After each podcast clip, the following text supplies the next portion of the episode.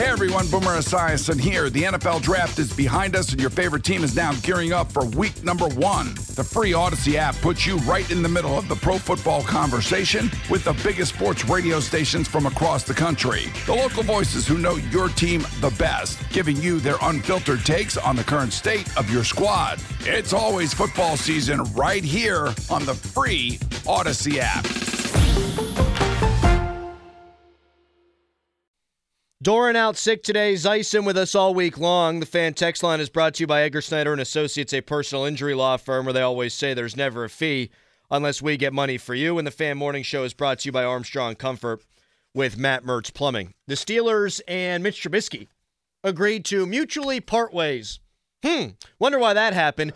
Mark Kaboly, our friend, he was in with us yesterday. Preeminent Steelers insider called it one of the worst free agent signings in team history, Paul which I hadn't thought about it from that standpoint. But think about this if they had just gone with Mason Rudolph last year, maybe they make the playoffs.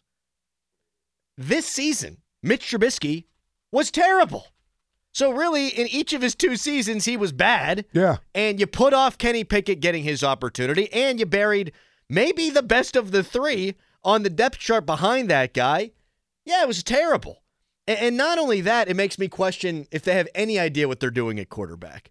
Thinking he would be a legitimate option, drafting Kenny 20th overall, burying Mitch, uh, burying Mason Rudolph. All those things to me looking pretty bad right now. I don't know that they have any idea what they're doing, Paul. well, again, the thing about Mitch Trubisky that's uh, that uh, is alarming to me is the reason they signed him, or at least one of the reasons they signed him, was because somehow, some way, they were convinced that one year of playing behind Josh Allen and watching Josh Allen and having uh, what's my man from the Giants? Um, Daboll. Daboll. Brian Daboll as his offensive coordinator eliminated everything about his entire career. Mm-hmm. And the thing about it is, I kept asking the question on these very airwaves Am I missing something? Well, I can't kill them too much for it. I mean, hindsight being 2020 was awful. You know what I'm wearing right now? This is a Steelers t-shirt on the back, Mitch Trubisky's name. Uh, I thought I yeah. think a lot of people thought that, but my my my only point was why? Like I thought that he would come in and be a functional player for them. But what he did in Chicago for 5 or 6 years was prove that he's that guy who might give you a 350 uh, yard game with three touchdowns. He might give you a game with 180 yards and five interceptions. I mean, he's just that guy. So I was never, I, I never understood how, okay, the year that he didn't play and he was behind uh, Josh Allen, who is a completely, well, not completely, but kind of a different quarterback than he is.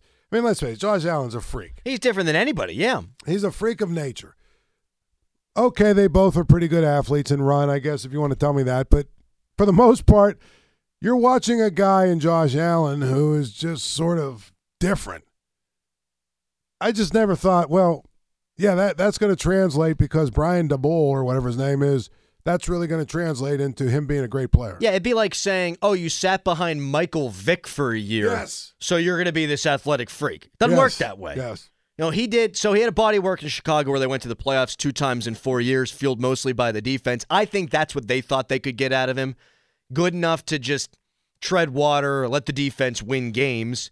And that's what I saw in him as a potential stopgap. I thought he would be a full year stopgap. I didn't really think they would draft a quarterback in what was considered not a great quarterback draft class. They're going to save some money here now with Mitch Trubisky getting cut. Uh, overall, with these three guys that they cut yesterday, they're going to save $12.8 million, which is a nice chunk of change on three guys that we knew weren't going to be back next year. Do you buy into what Kaboly said, though, that this is one of the worst free agent signings Absolutely. in team history? It has to be. I, I'm not sure.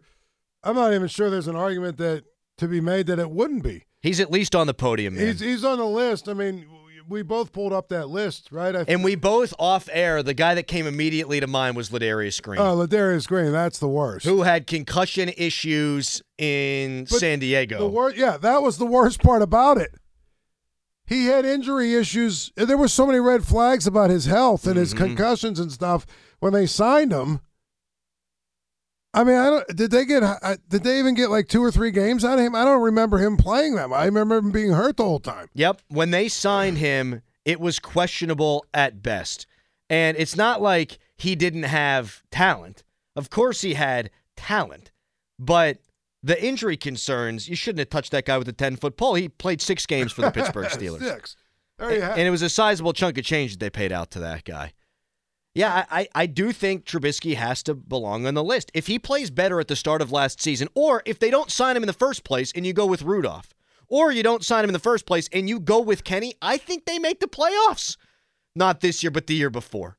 And this season, they were clinging onto the outskirts of the playoff race because that guy sucked You so know, bad. you know the scariest part about that, Adam, is they were probably uh, the Steelers were probably two inches of uh, Diontae His foot. his foot being De- uh, Diontae Johnson's foot being in the end zone in that Jets game.